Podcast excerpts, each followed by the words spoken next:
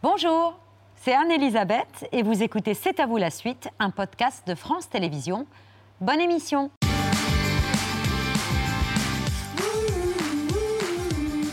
C'est à vous pour vous accompagner jusqu'à 20h55 avec Émilie, Mohamed et Pierre et un grand cinéaste dont chacun des films imprime durablement la rétine. Impossible d'oublier la métamorphose de Jeff Goldblum dans La Mouche, la fascination morbide pour les accidents de la route d'Holly Hunter et James Spader dans Crash, le trou béant dans le dos de Jude Law pour y brancher directement un jeu vidéo, scénario fou d'Existence.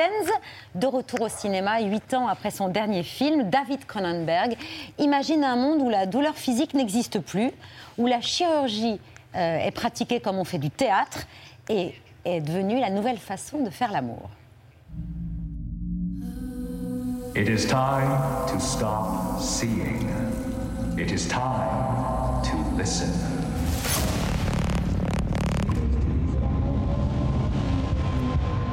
A new world opens up. You afraid of a little emotion? Surgery is the new sex.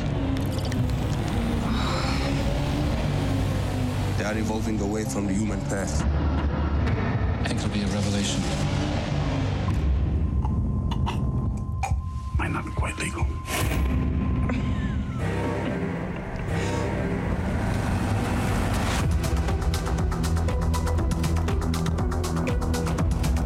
You filled me with the desire to cut my face open. You wouldn't want to kill your performance partner, would you? We'd have to go deep. A legendary. Guide us into the heart of darkness. Have we just been made obsolete?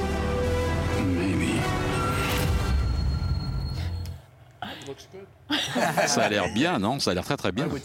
Moi, j'irai voir ce film. hein. Ben, nous, nous l'avons vu, euh, Pierre et moi, et l'équipe de C'est à vous. Bonsoir, cher David Cronenberg. Ravi Bonsoir. de vous accueillir sur le plateau de C'est à vous. Jusqu'avant que, juste avant que vous ne partiez pour Cannes, y présenter Les Crimes du Futur, en compétition officielle pour le 75e festival, euh, présidé par Pierre Lescure, qui était donc à mes côtés pour euh, la projection de ce film. Je dois avouer que j'étais beaucoup plus impressionnable que Pierre. Je me suis parfois caché la tête sous le fauteuil. Euh, Mais vous, vous assumez de faire un cinéma qui dérange, qui bouscule. Um, I don't. I'm not trying to bother. Je n'essaye pas de- d'embêter les gens, de les ennuyer, de les uh, impressionner. Mais actually, les gens me disent que j'essaye de choquer les gens. Mais c'est pas ce que je veux faire. Je n'ai aucune idée de la façon dont les gens vont réagir à ce film. Vous savez,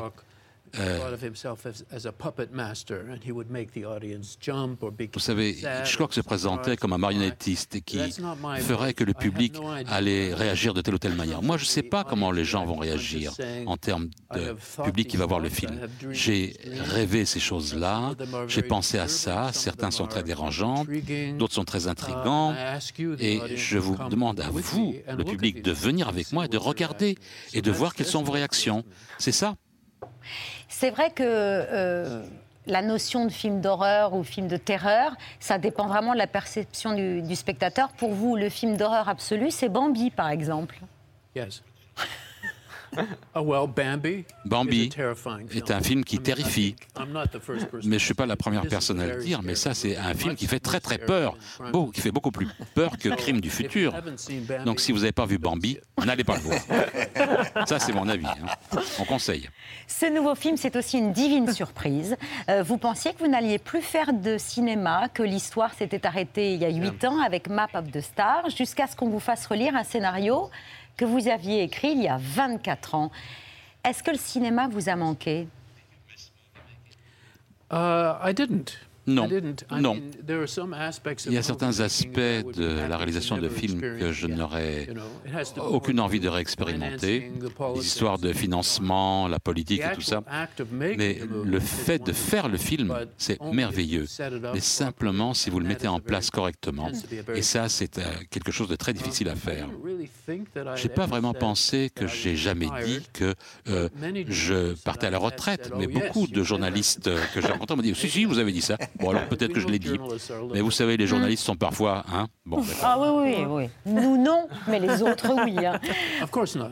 Mais non, pas vous, bien sûr. On reparle longuement des crimes du futur qui nous a profondément remué par les questions existentielles que vous posez sur notre rapport au corps, la notion de beauté intérieure que vous prenez littéralement au premier degré, au sens où les organes, les entrailles, ça peut être beau, mais tout de suite, ce qui est beau, c'est l'œil de pierre. C'est une tradition dans cet à c'est tous les soirs à la même heure.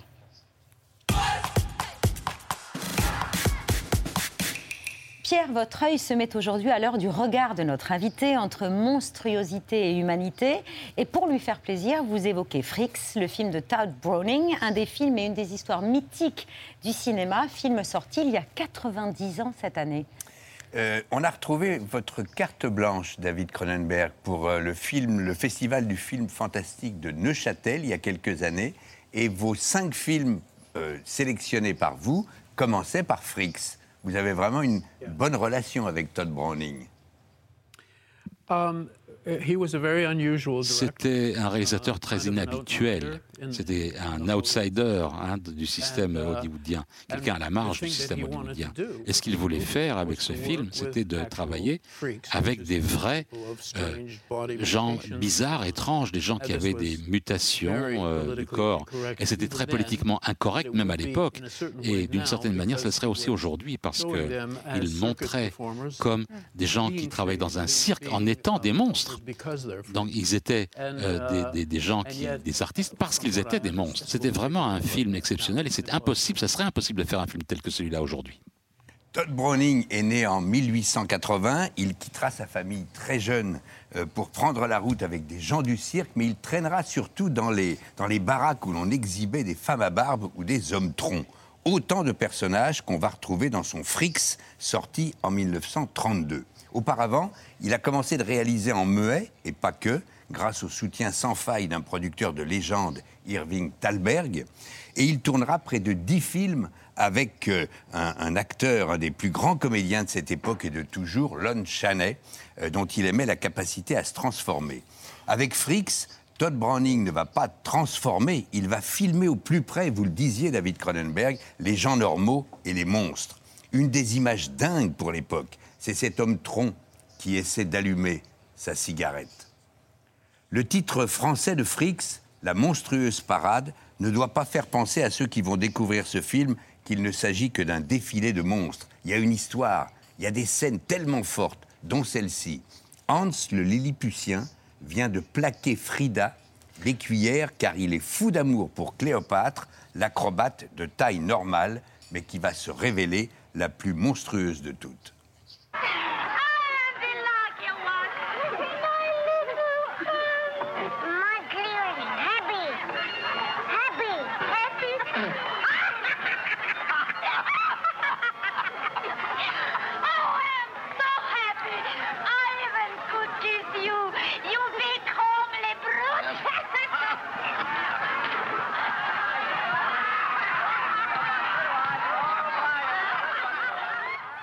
Le film a provoqué des malaises, comme euh, le vôtre va mettre dans les salles lors des premières projections. Les critiques l'ont dégommé. C'est un échec commercial absolu et euh, dont Browning d'ailleurs ne se remettra pas. Et pourtant, depuis que le film a été réhabilité à peu près dans les années 60, chacun a montré combien il y avait de la profondeur et pas du plaisir malsain.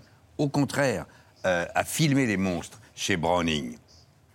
Browning connaissait très très bien le milieu du cirque, il avait été lui-même euh, battleur, enfin il avait voyagé beaucoup avec, le, avec les gens du cirque et euh, il ne s'est pas du tout moqué d'eux, je ne crois pas du tout qu'il ait voulu les rendre ridicules, ou etc. C'est un, film qui, entre dans leur univers complètement. Effectivement, c'est assez. Euh, enfin, on se demande toujours comment il a pu les faire jouer. C'est simplement parce qu'il les connaissait très bien et que ces phénomènes avaient une entière confiance en lui mais euh, c'est pas du tout un film cruel pour eux, puisque enfin, les, véritables monstres du film, évidemment, ce sont les gens euh, physiquement normaux, qui sont les, qui sont les salauds, euh, enfin, etc., qui sont présentés comme les véritables monstres moraux du film, en tout cas. Je considère pas ça du tout comme un film d'horreur, enfin, c'est avant tout un film poétique, je crois.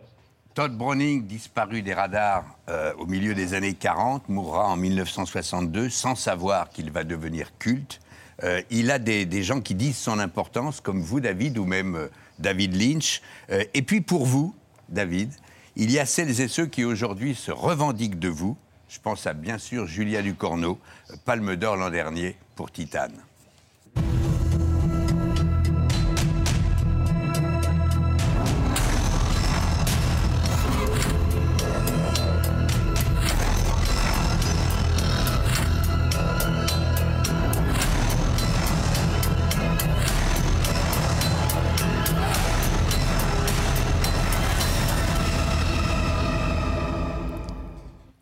Avez vu Titane I ha- I did see Titan. Oui, je l'ai vu. it very much. Je l'ai beaucoup aimé. Very strong film. Un film très Very, puissant. Uh, it's also very funny. C'est très drôle aussi, deliberately, et and, de façon uh, délibérée, very provocative, et très provocant, and visually et visuellement I think très it's très chouette. beautiful Je film. crois que c'est un très beau film. Eh oui. Palme d'or du dernier festival de Cannes. Merci Pierre. Vous restez avec nous, David Cronen- Cronenberg. On parle des crimes du futur dans un instant, juste après le vu, ce qu'il ne fallait pas rester, ce qu'il ne fallait pas rater à la télévision hier.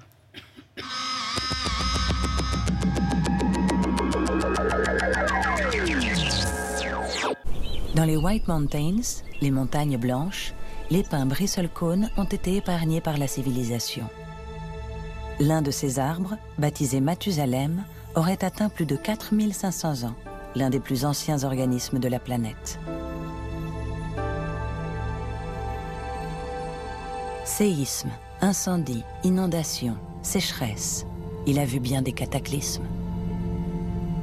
Rien d'encourageant cette nuit avec cette publication de, l'ONU qui nous dit que la température mondiale annuelle pourrait euh, être supérieure de 1,5 degré par rapport à l'ère pré-industrielle et ce, dans les cinq années qui viennent. Pour vous donner une idée, ce plus 1,5 degré, c'était l'objectif de la COP 21 pour 2100. Ici, il fait 26 degrés à l'ombre et alors je suis vraiment presque les pieds dans l'eau au bord de la Saône. C'est ici qu'on vient chercher la fraîcheur pour déjeuner à l'ombre des mûriers. Alors regardez, les célèbres guinguettes, ça y est, ont dressé leur terrasse. Nous avons tous compris que l'eau était devenue précieuse, celle qu'on utilise en agriculture, celle que nous buvons. Or, le chiffre est peu connu. Un quart de l'eau de ville n'arrive jamais jusqu'à votre robinet ou au bout de votre jardin à cause des fuites.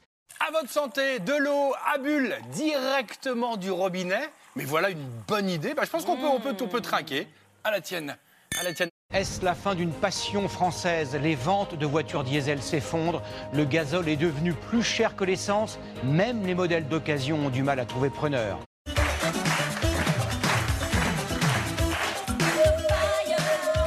Le pouvoir d'achat des Français renié par une inflation qui ne cesse d'augmenter. Elle va atteindre plus de 5% au mois de juin, du jamais vu depuis le milieu des années 80. Vous l'avez trouvé Non, mais là,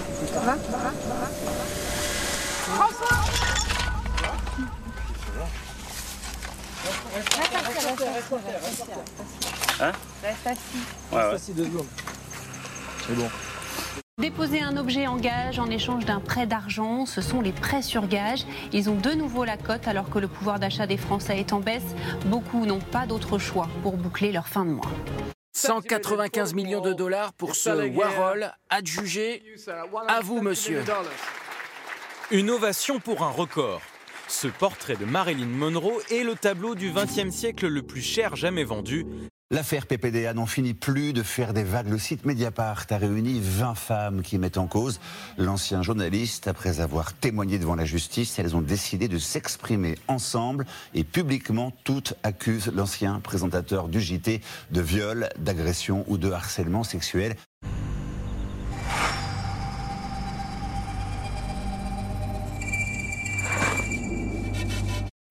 Être ici aujourd'hui à, visage découvert, c'est une façon de lui dire que je n'ai pas peur et que je maintiens euh, mon témoignage, à savoir qu'il m'a violée euh, quand j'étais mineure, j'avais 17 ans, et qu'il m'a agressée sexuellement dans son bureau à l'âge de 24 ans.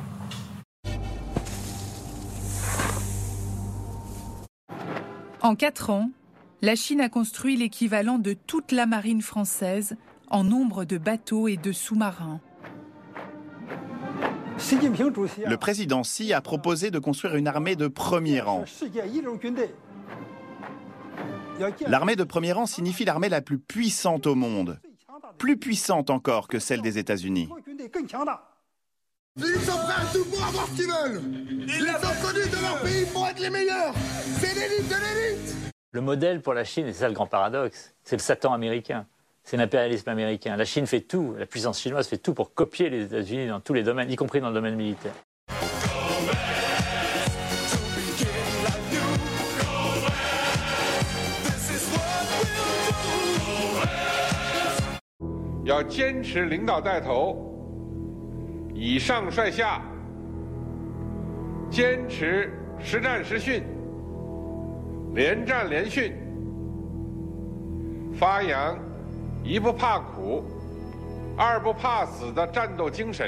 De la paix pour tout le monde, voilà. Peace, peace, peace, peace, de la paix, de la joie, de la gaieté.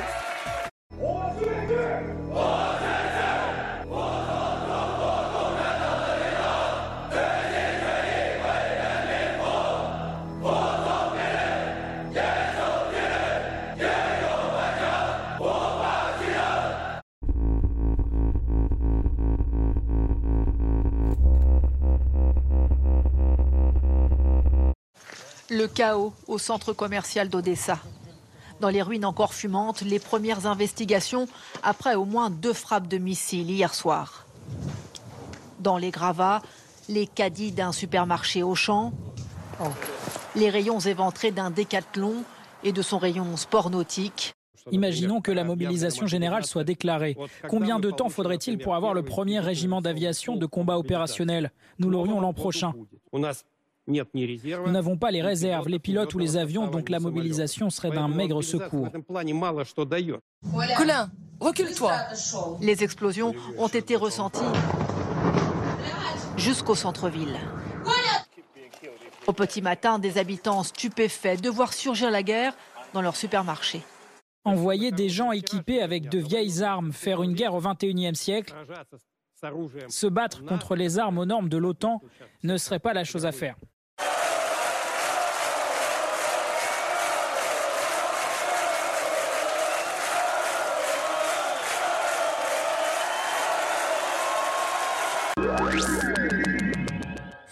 Voilà pour le vu du jour. En 1996, c'est Francis Ford Coppola qui préside le 49e Festival de Cannes et qui remet à David Cronenberg le prix spécial du jury pour Crash, film adapté d'un roman de science-fiction qui imagine des hommes et des femmes qui ne trouvent d'excitation sexuelle qu'à la vue d'accidents de voiture. This year, we give a special prize for audacity, for daring, and for originality to Crash.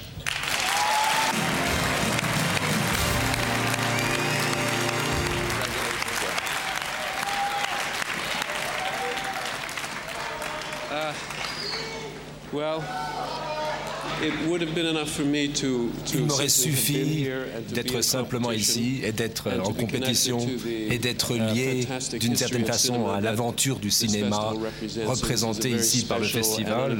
C'est quand même ici un honneur tout à fait inattendu et je tiens à remercier justement mes producteurs, Jeremy Thomas et Robert Lentus, très courageux effectivement. Thank you very much for this. on entend les applaudissements, on entend aussi quelques remous dans la salle parce que ce qui est sûr, c'est que Crash avait suscité une énorme controverse. Gilles Jacob, le président du Festival de Cannes à l'époque, vous avez prévenu, vous avez dit Oh là là, je veux que ton film soit une bombe qui explose sur la croisette. Vous, vous n'y avez pas cru, mais il avait raison. Il avait raison. Je ne m'attendais pas à ça parce que le livre a été publié en 72 et on était en 96. Je me suis dit, le livre a été accepté comme un livre culte. Je ne pensais pas que le film vraiment aurait ce type de réaction. Mais c'était drôle, ça l'a été, je dois dire. Et la conférence de presse qu'on a eue le jour d'après, qu'on a, tient d'habitude, on a été attaqué. Il y avait 300 journalistes là, et ils étaient très très en colère. Mais j'avais tout le monde avec moi, j'avais tous mes acteurs et j'avais Ballard. Et il y a eu un journaliste, peut-être de la Norvège, de la Finlande, qui a dit Au lieu de dire ce film est obscène, pervers, devrait être euh, supprimé, il a dit vous avez détruit ce merveilleux livre de Ballard en le subvertissant, en n'y étant pas fidèle. Et Ballard, qui était à côté de moi, a dit ah non, en fait, je crois que le film est mieux que mon livre. Ce qui était vraiment quelque chose d'extraordinairement généreux à dire de sa part. Et le journaliste a dû dire bon, d'accord, ok, je m'assois, je me rassieds et je me la boucle. Mais c'était un moment extraordinaire. Du coup, vous êtes heureux de retourner à Cannes ou vous êtes un peu euh, angoissé ou inquiet à l'idée de la façon dont le film va être reçu, perçu par les, par les journalistes Oh non, non, non, non, pas du tout. Je suis très enthousiaste par l'idée de retourner à Cannes. Ce sera très drôle. Beaucoup de plaisir et comme je l'ai dit précédemment, j'ai aucune idée de la façon dont le livre sera, dont le film sera perçu. Donc j'ai besoin d'un public. J'ai pas encore, je vous ai beaucoup, vous et Pierre, mais j'ai pas eu encore un grand public de gens qui n'avaient, qui ne savent pas à quoi ils s'attendent. Et moi j'ai besoin de ça. J'ai fait ce film pour eux. Et pour vous, bien entendu. Oh. Et même s'ils le rejettent, c'est acceptable. Je l'offre. Vous ne l'aimez pas Ben bon, ça va. À la fois, vous êtes très aimé en France. Vous avez un rapport particulier à la France. Vous parlez un peu français, en tout cas, vous le comprenez. Et vous avez reçu les insignes de chevalier de la Légion d'honneur en 2009. Et vous aviez alors déclaré que cet insigne serait une amulette au pouvoir magique. Yes. Ça a fonctionné? Yes. Ah oui? Ah oui, ça fonctionne. Ça... Oui, c'est très magique. Regardez. je suis là. Je suis, voilà, sous... euh, um, la force de la Légion d'honneur, parce que la France a toujours été à l'avant-garde de la compréhension du cinéma, de ce que pouvait être le cinéma en tant qu'art. Et moi, j'ai commencé comme un, un réalisateur underground. Je ne pouvais pas chercher mon inspiration à Hollywood. J'ai dû regarder du côté des films d'art, et Igmar Bergman, euh, Kurosawa, Fellini, mais aussi Truffaut, Godard et, et les cahiers du cinéma. C'était très très important. Et mes films sont, mon film est sur la couverture de l'édition d'aujourd'hui des cahiers du cinéma. C'était très très agréable, très gentil de leur part. Les crimes du, du futur est une réflexion sur l'évolution de l'espèce et sa manière de se gérer. Dans votre film, l'homme ne ressent plus de douleur, les bactéries n'existent plus, ce qui pousse les hommes à chercher des plaisirs charnels, bien différents du vieux sexe. Surgery is sex, isn't it? Is it? Mm. You know it is. Surgery is the new sex. So I have to be new sex. Yes. Yes, it's time. When I was watching Caprice cut into you, I wanted. Yeah. I wanted you to be cutting into me.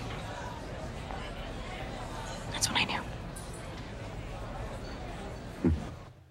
Saul Tenser, qui est euh, interprété magnifiquement par euh, Viggo Mortensen, fait de ses organes un art. Et finalement, David, c'est un peu ce que vous faites en, en nous proposant les photos de vos euh, calculs rénaux. Yes. Vous les avez montrés dans des photos Oh, en is, NFT. look. Regardez. Yes. Ils sont bons.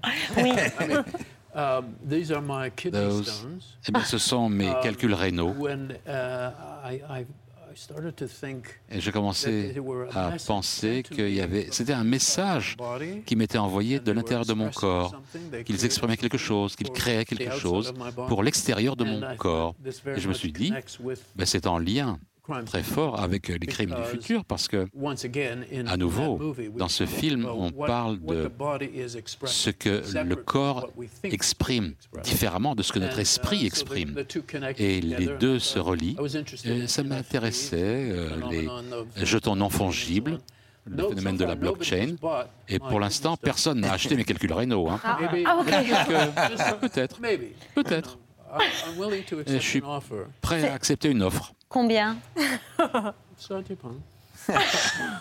Mais c'est vrai, on dirait du corail. Donc, en l'occurrence, je ne suis pas sûre que tous les calculs rénaux soient aussi beaux. hein. Mais la, la- la photo est intitulée par David Cronenberg Inner Beauty, la beauté intérieure, d'où la référence au film.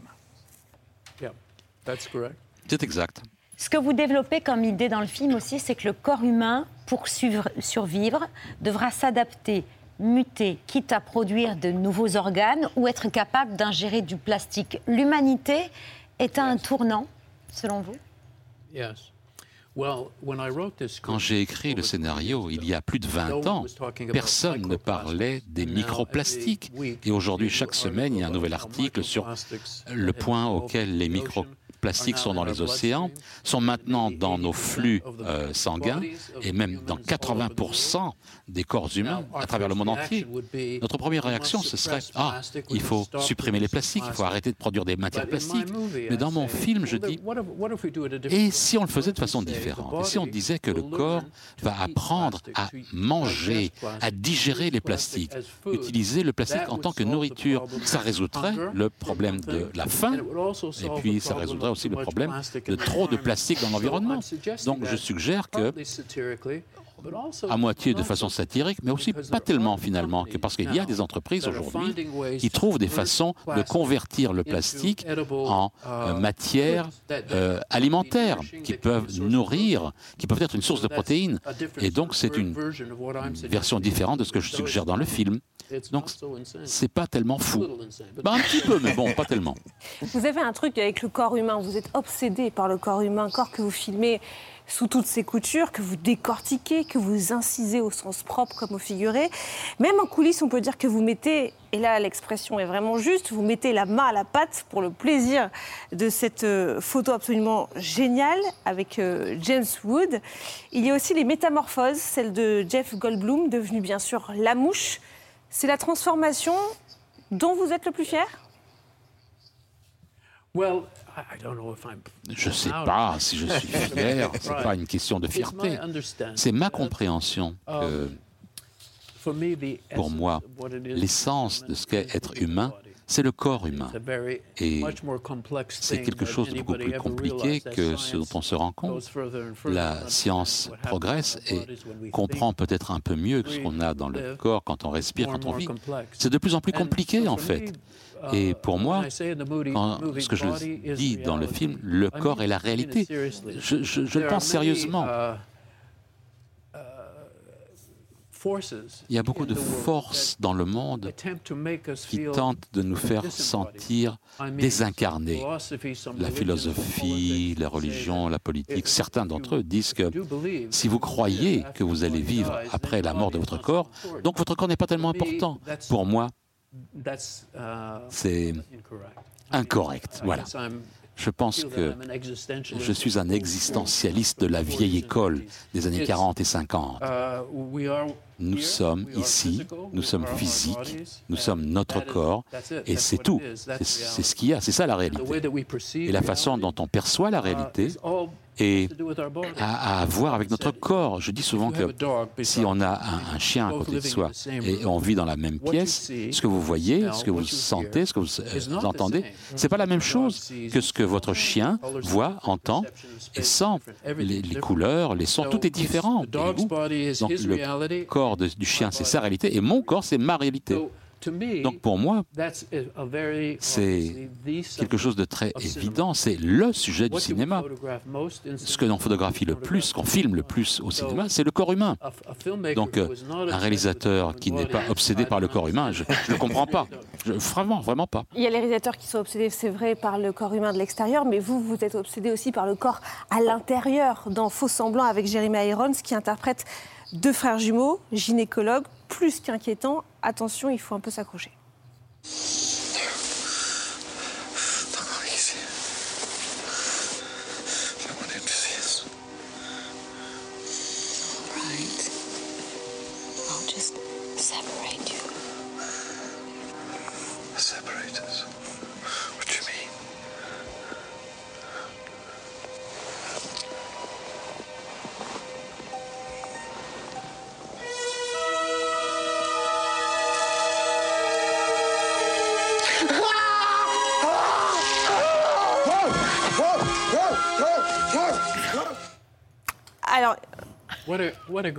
Quelle scène extraordinaire ah, je, suis très fier de celle-là, j'aime bien. Et eh ben, en tout cas, on l'avait montré à Jeremy euh, Irons, qui était notre invité, euh, c'était en 2015.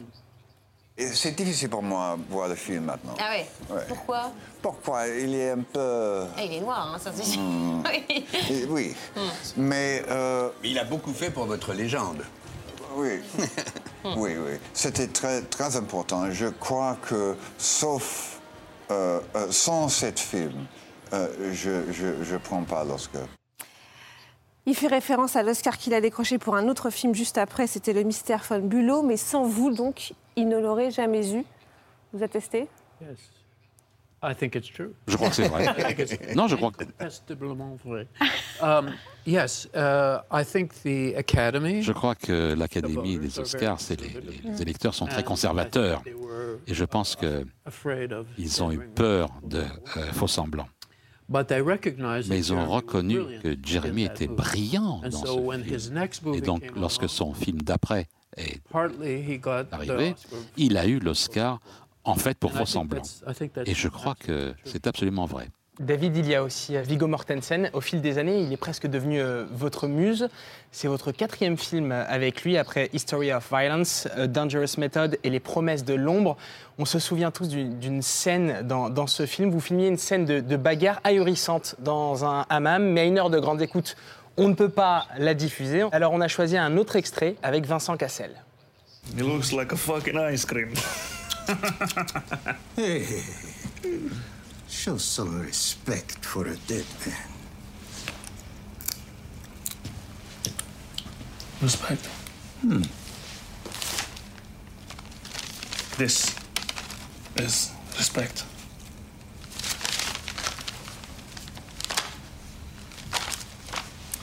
Okay, Kalyan. It's all yours. Show some respect. Ti terras.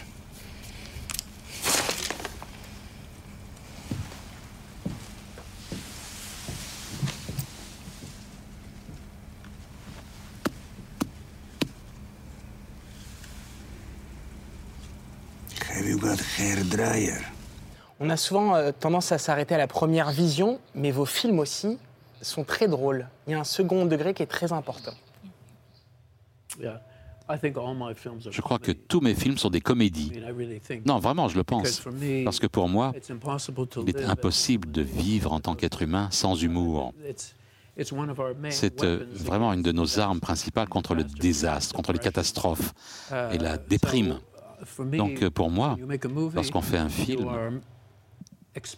on explore la condition humaine. Et pour moi, l'humour est essentiel, part- an essential part of the human partie essentielle de la condition humaine. therefore, Donc my movies are all mes films sont toujours drôles, dans une certaine mesure.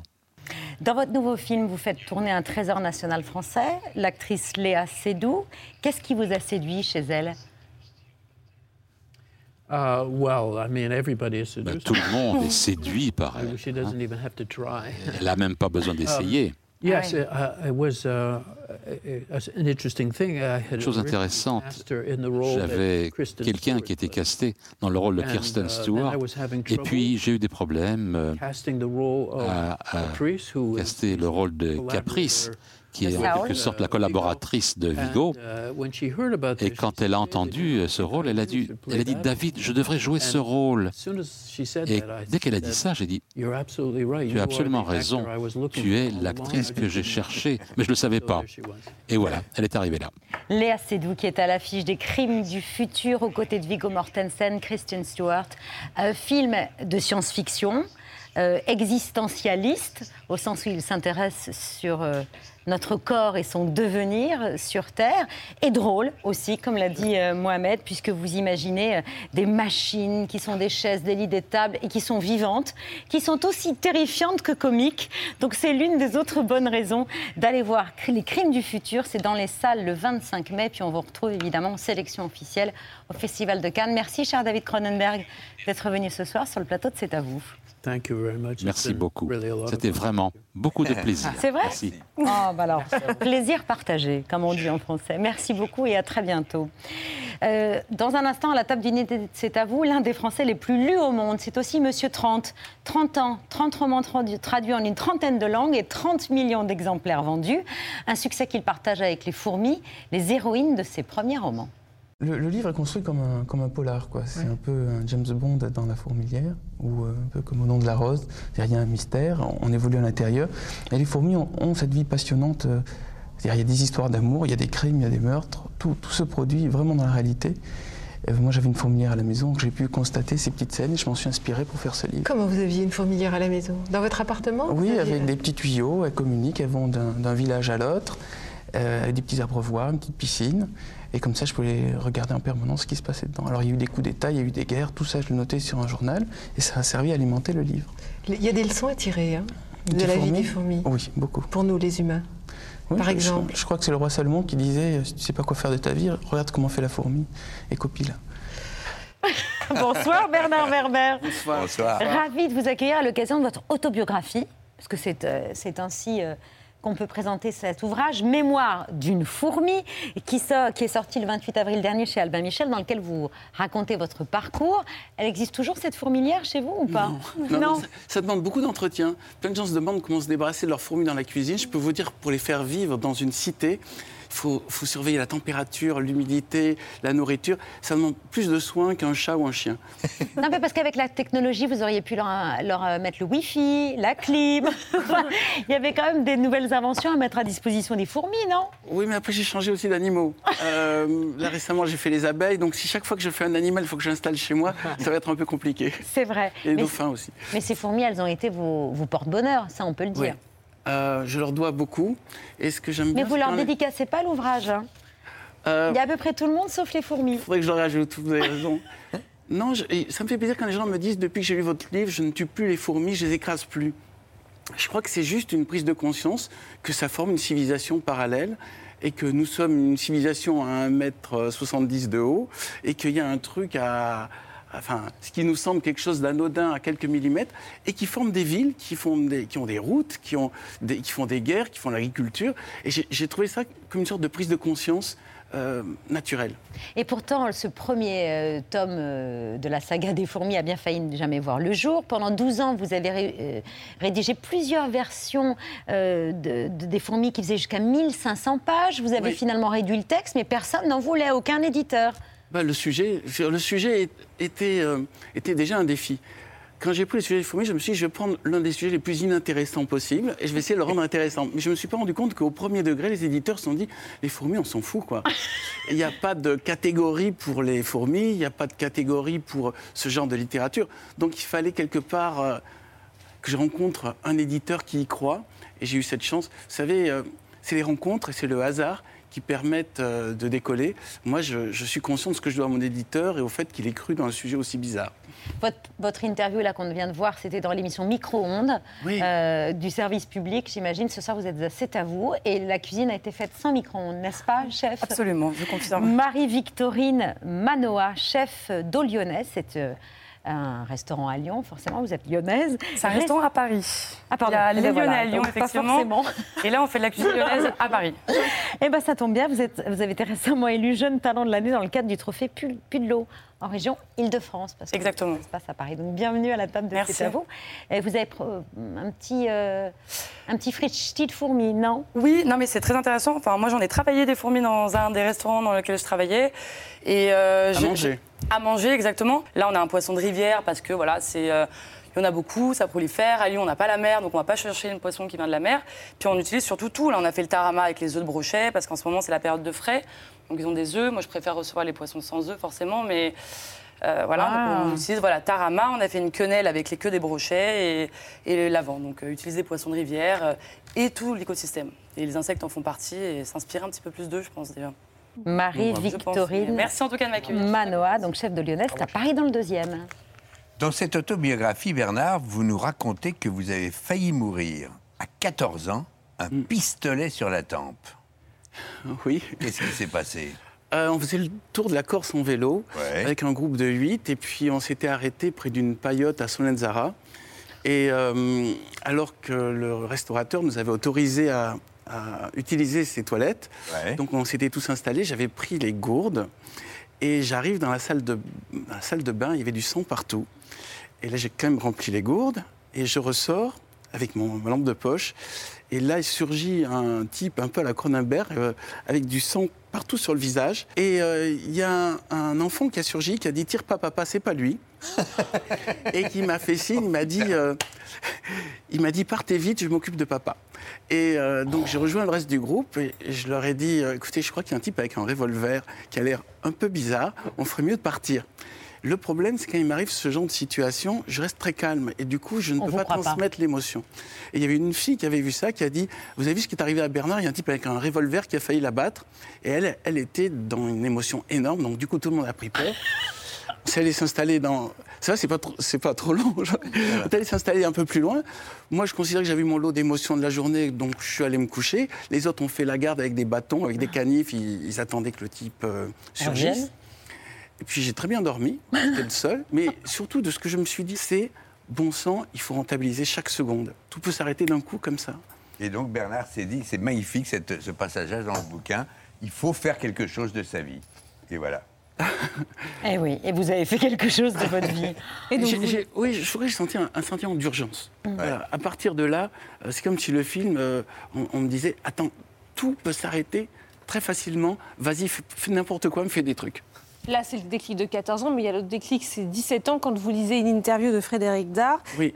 qui donne un conseil pour écrire, il faut une discipline euh, de fer. Et depuis, vous respectuez scrupuleuse- scrupuleusement ce rituel, c'est-à-dire que vous écrivez tous les matins de 8h, 8h30 à midi.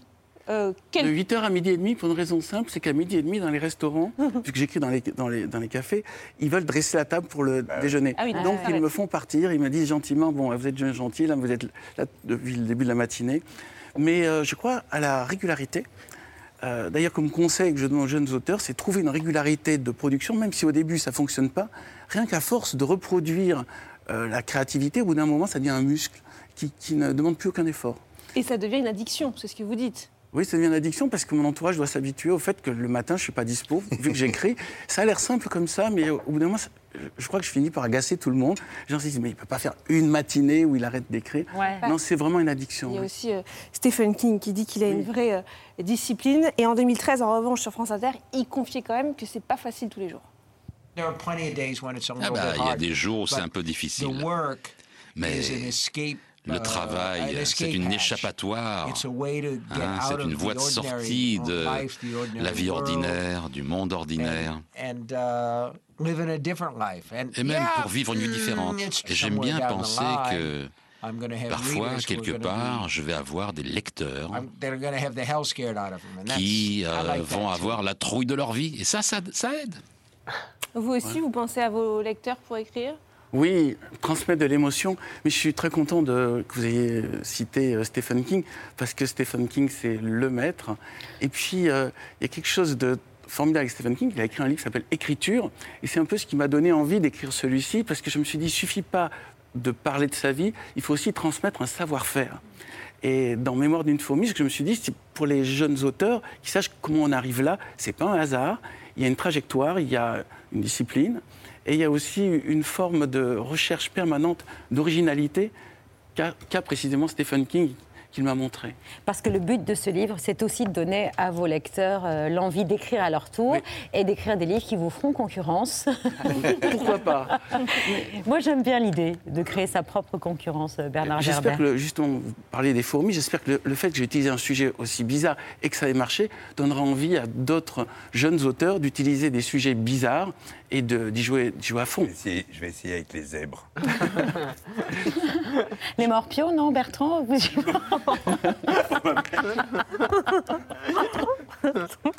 On va la laisser. On va la laisser. Le morpion, le seul animal qui change de sexe, qui peut changer de sexe Ah, mais en plus, tu vois, il y a des informations, c'est le début. C'est le début. À mon avis, c'est un bon début.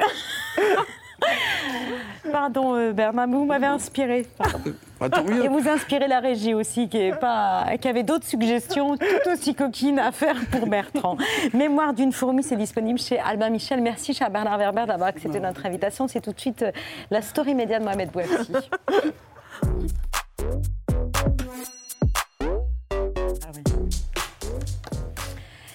Mohamed, vous revenez sur un drame euh, Ouais. qui s'est déroulé en France dans la nuit du 5 au 6 mars 1986. Oui, c'est une affaire euh, qui a marqué la, la société euh, française, un drame qui entraînera la démission du ministre de l'Enseignement supérieur Alain Devaquet et qui enverra sa réforme de l'université aux oubliettes.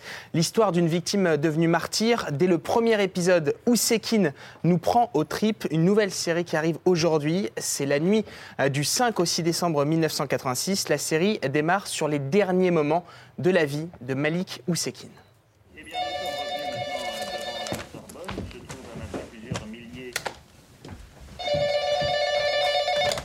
Allô 9h pile demain matin chez toi. Je viens de réserver le cours de tennis pour 9h30. T'as intérêt à être à l'heure. C'est bon, arrête, je serai prêt et ça va se terminer en 6-0, 6-0 cette histoire. Ouais, sauf que là, je serai pas toute seule. Ah, je vais enfin le rencontrer. Tu vas voir, il est trop cool. Il flippe un peu. de Sarah. Sarah, ex- excuse-moi, euh, faut vraiment que je te laisse, je suis super en retard là. Ok, 9h. Ouais, bisous. Bisous.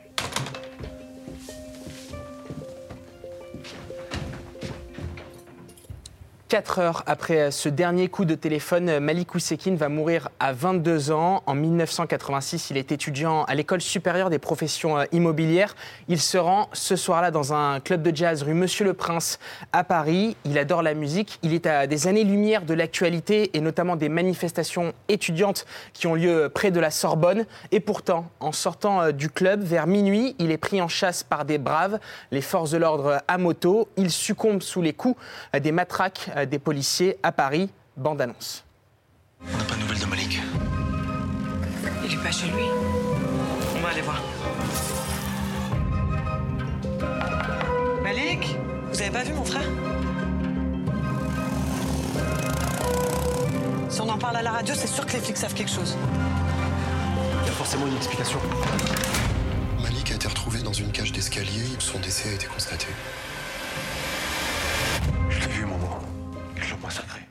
Les scénaristes ont rencontré euh, les deux frères de Malik euh, Oussekine. La série a été réalisée avec l'accord de la famille. L'avocat de la victime, euh, Georges Kiejman, joué par Kadmerad, a été consulté.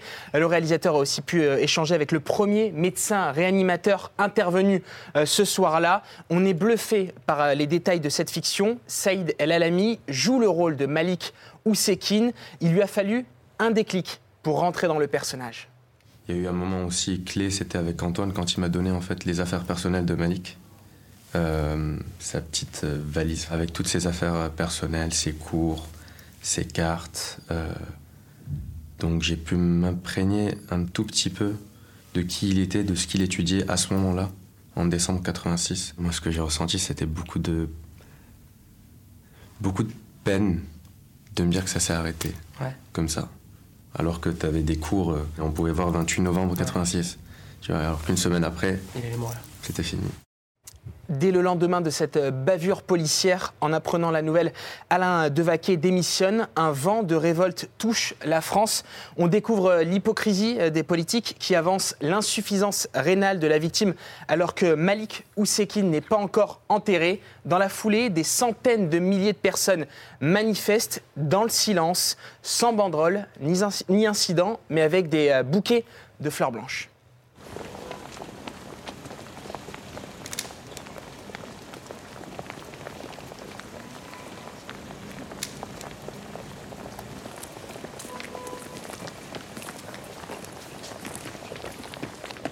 Madame Moussekine, je voulais vous dire ce qu'ils ont fait à Malik, c'est dégueulasse. Mais je vous promets, on va se battre. Je vous promets, on va pas se laisser faire. Je vous le promets, madame.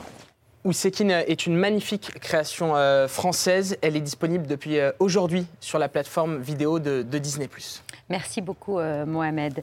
On conclut cette émission, comme tous les soirs, par les actualités de Bertrand Chameroy, notre petite fourmi à nous. Allez, petite fourmi, petite sauterelle, petit morpion. Bonsoir à la une de ce 11 mai. Euh, cette fois-ci, c'était la bonne. Le tout dernier conseil des ministres Ah oui, du enfin gouvernement On est Castex. sûr, on est sûr C'était ce matin, oui, et on sentait les journalistes euh, soulagés et ou agacés. Cette fois-ci, c'est vraiment la der des der. On nous l'a déjà fait ce coup-là, ça fait trois semaines de Oui, suite qu'on nous dit que c'est le dernier. Troisième Conseil des ministres euh, de comment peut-on dire euh, troisième ultime Conseil des ministres? Aujourd'hui, eh bien, c'est le dernier Conseil des ministres, euh, normalement, de Jean Castex. Jean Castex, euh, c'est un peu Charles Aznavour, quoi. C'est-à-dire qu'il multiplie, c'est la tournée d'adieu qui n'en finit, qui ne finit jamais, quoi. Aujourd'hui, c'est bel et bien le dernier conseil des ministres du gouvernement Castex. Mais du point de vue juridique et constitutionnel, pas forcément. Oui, oui, certains ont pris des précautions parce que effectivement, ça fait trois mercredis qu'ils sont persuadés que c'est la dernière et qu'ils se font bananer. Ça a commencé le 28 avril. En ce moment, c'est le dernier conseil des ministres. Le dernier conseil des ministres du gouvernement. Après un dernier conseil des ministres. Pour ce dernier conseil des ministres de l'actuel gouvernement, Mais raté, puisque c'est ainsi, nous reviendrons mercredi prochain. Mercredi prochain, l'empereur, sa femme et le petit prince sont revenus en studio en étant persuadés que cette fois-ci, c'était la bonne. Se déroule en ce moment à l'Élysée ce qui s'apparente au dernier conseil des ministres du gouvernement Castex. Cette fois, c'est bien le dernier Conseil des ministres. Dernier Conseil des ministres. J'ai posé cette question à Gérald Darmanin. Est-ce que c'est le dernier conseil? Écoutez ce qu'il m'a répondu. Inch'Allah, comme on dit à Tourcoing. Mais ce matin, oui, Rien ne va dans dit, cette oui, oui, oui. réponse. Mais ce matin, c'était donc euh, la vraie, bonne, toute dernière fois. Allez, salut l'artiste. Goodbye, my lover. Goodbye, my friend. You have been the one. You have been the one for me. Il va me manquer. Elle signait son grand retour médiatique après deux semaines de silence. Marine Le Pen était euh, hier l'invitée du 20h de TF1. Et le c'est une, une bonne manière de jauger l'importance d'une prise de parole. Il suffit de regarder son emplacement dans le conducteur du journal. Et la première interview de Marine Le Pen depuis sa défaite était d'une importance capitale, puisqu'elle s'est exprimée à 20h et des poussières, de grosses poussières, après des reportages sur le prix des carburants, les arnaques dans le commerce, les fuites d'eau, l'énergie à Charleville-Mézières, les rodéos à moto, les piqûres en soirée, les papiers d'identité, les éoliennes à Dunkerque, la reine d'Angleterre, les emplois saisonniers. Et il était 20h30 quand, enfin, Amateur de Scrabble, de mots croisés et de langage précis Ah à vos marques, la saison des dictionnaires vient de s'ouvrir. Ah bah non, euh, Marine Le Pen passe donc après des dictionnaires, ça fait redescendre, mais après les dicos, c'était son moment, c'était son instant. Si les trois quarts des Français possèdent un barbecue ou une plancha, les modèles que vous allez découvrir vont vous étonner. Bien sûr, ils grillent les saucisses. Ah oui, non, si, si, je vous jure, oui. Même un barbecue est plus important que Marine Le Pen, ça en deviendrait presque humiliant. Il aura fallu patienter jusqu'à 20h32 pour qu'enfin. Un dictionnaire nous aiderait à choisir entre euh, ravissant, splendide, admirable, pour qualifier Ah, ça y est, c'est le moment de Marine Le Pen. l'un des plus beaux villages du monde. Je vous emmène à Saint-Cyr-la-Popie. Eh ben ouais, non, c'était à 20h36 qu'elle est intervenue, juste avant le générique de fin. Il ne suffit que de quelques coups de pagaie à peine pour comprendre son choix de s'être installé là. Bonsoir Marine Le Pen. Bonsoir. Sont donc plus intéressants que Marine Le Pen un dictionnaire, le village de Saint-Cyr-la-Popie et une plancha. Euh, ouvrons notre page législative. Lundi, François Hollande était notre invité. Il a distribué des tacles à tour de bras, mais il y en a un qui est presque passé inaperçu. C'était un lapsus, mais pour moi, c'est le lapsus de la semaine. Des personnes comme Carole Delga, Bernard Cazeneuve, Stéphane Le Foll, euh, euh, Hélène Geoffroy, il y, a- il y a plein de monde, et les maires de socialistes qui sont nombreux. Quoi? Il y, a- il y a plein de monde, et les maires de socialistes qui sont nombreux. Ah, l'inconscient. Oui, je suis de mauvaise foi. Oui, je suis de mauvaise foi. Mais il l'a dit. Législative, toujours, il y a quelques jours, on apprenait que l'imitateur Gérald Dahan sera candidat à la France Insoumise. Oui, oui. Salut, c'est il sera candidat. oui. Euh, et ce n'est pas tout. François Ruffin, lui, a lancé sa campagne aux côtés de Shirley et Dino. Euh, chez les Insoumis, c'est plus des législatives, c'est le plus grand cabaret du monde. Eh bien, bienvenue dans les législatives de la France Insoumise. Bien, attends, rêver de celle-ci. Après Gérald Dahan et Shirley et Dino, on retrouvera Dany Larry dans la troisième circo. Euh, il fera voler son piano en Côte d'Or. Euh, dans la sixième, il y aura Toto Coutugno et Evelyne Leclerc. Et bien sûr, notre candidat favori à LFI, euh, c'est Jean-Marc de Jeff Panaclock. Et salut les trous euh, Lui sera candidat à Barcelone pour Renaissance. Manuel Valls. Euh, il était ce matin l'invité d'LCI et visiblement le petit-déj était copieux à la cafette. Oh non. Ce sont les, les, grands, les grands défis. Puis là vient maintenant le moment de la nomination. Ignition sequence start. Ah, mais c'est une, décision- une. Petit-déj euh, copieux. Une chose est sûre, quand Manuel Valls est reçu sur LCI, il n'y va pas le ventre vide, puisque déjà la dernière fois, Pour faire quoi Ah bon, On verra. Mais en tout cas, moi, j'ai, le- la France coule dans mes veines et j'écris il y a quelques mois. Mais la politique aussi. Petit coup de Gaviscon et on n'en parle plus. Et on termine en musique ce week-end, ce sera l'Eurovision. Euh, on soutient évidemment la France, euh, mais mon candidat préféré restera à jamais le candidat roumain pour l'Eurovision en 2017. Il n'avait pas passé la phase de sélection et c'est dommage parce qu'il avait un sacré univers.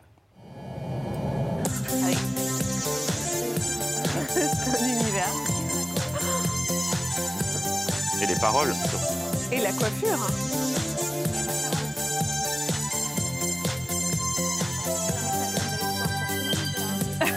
C'est clair. C'est ouvert. Mais il chante quand? Dieu seul le sait. On est au Macumba là. Non, non, je vous rassure, il y a des paroles. Attention au refrain.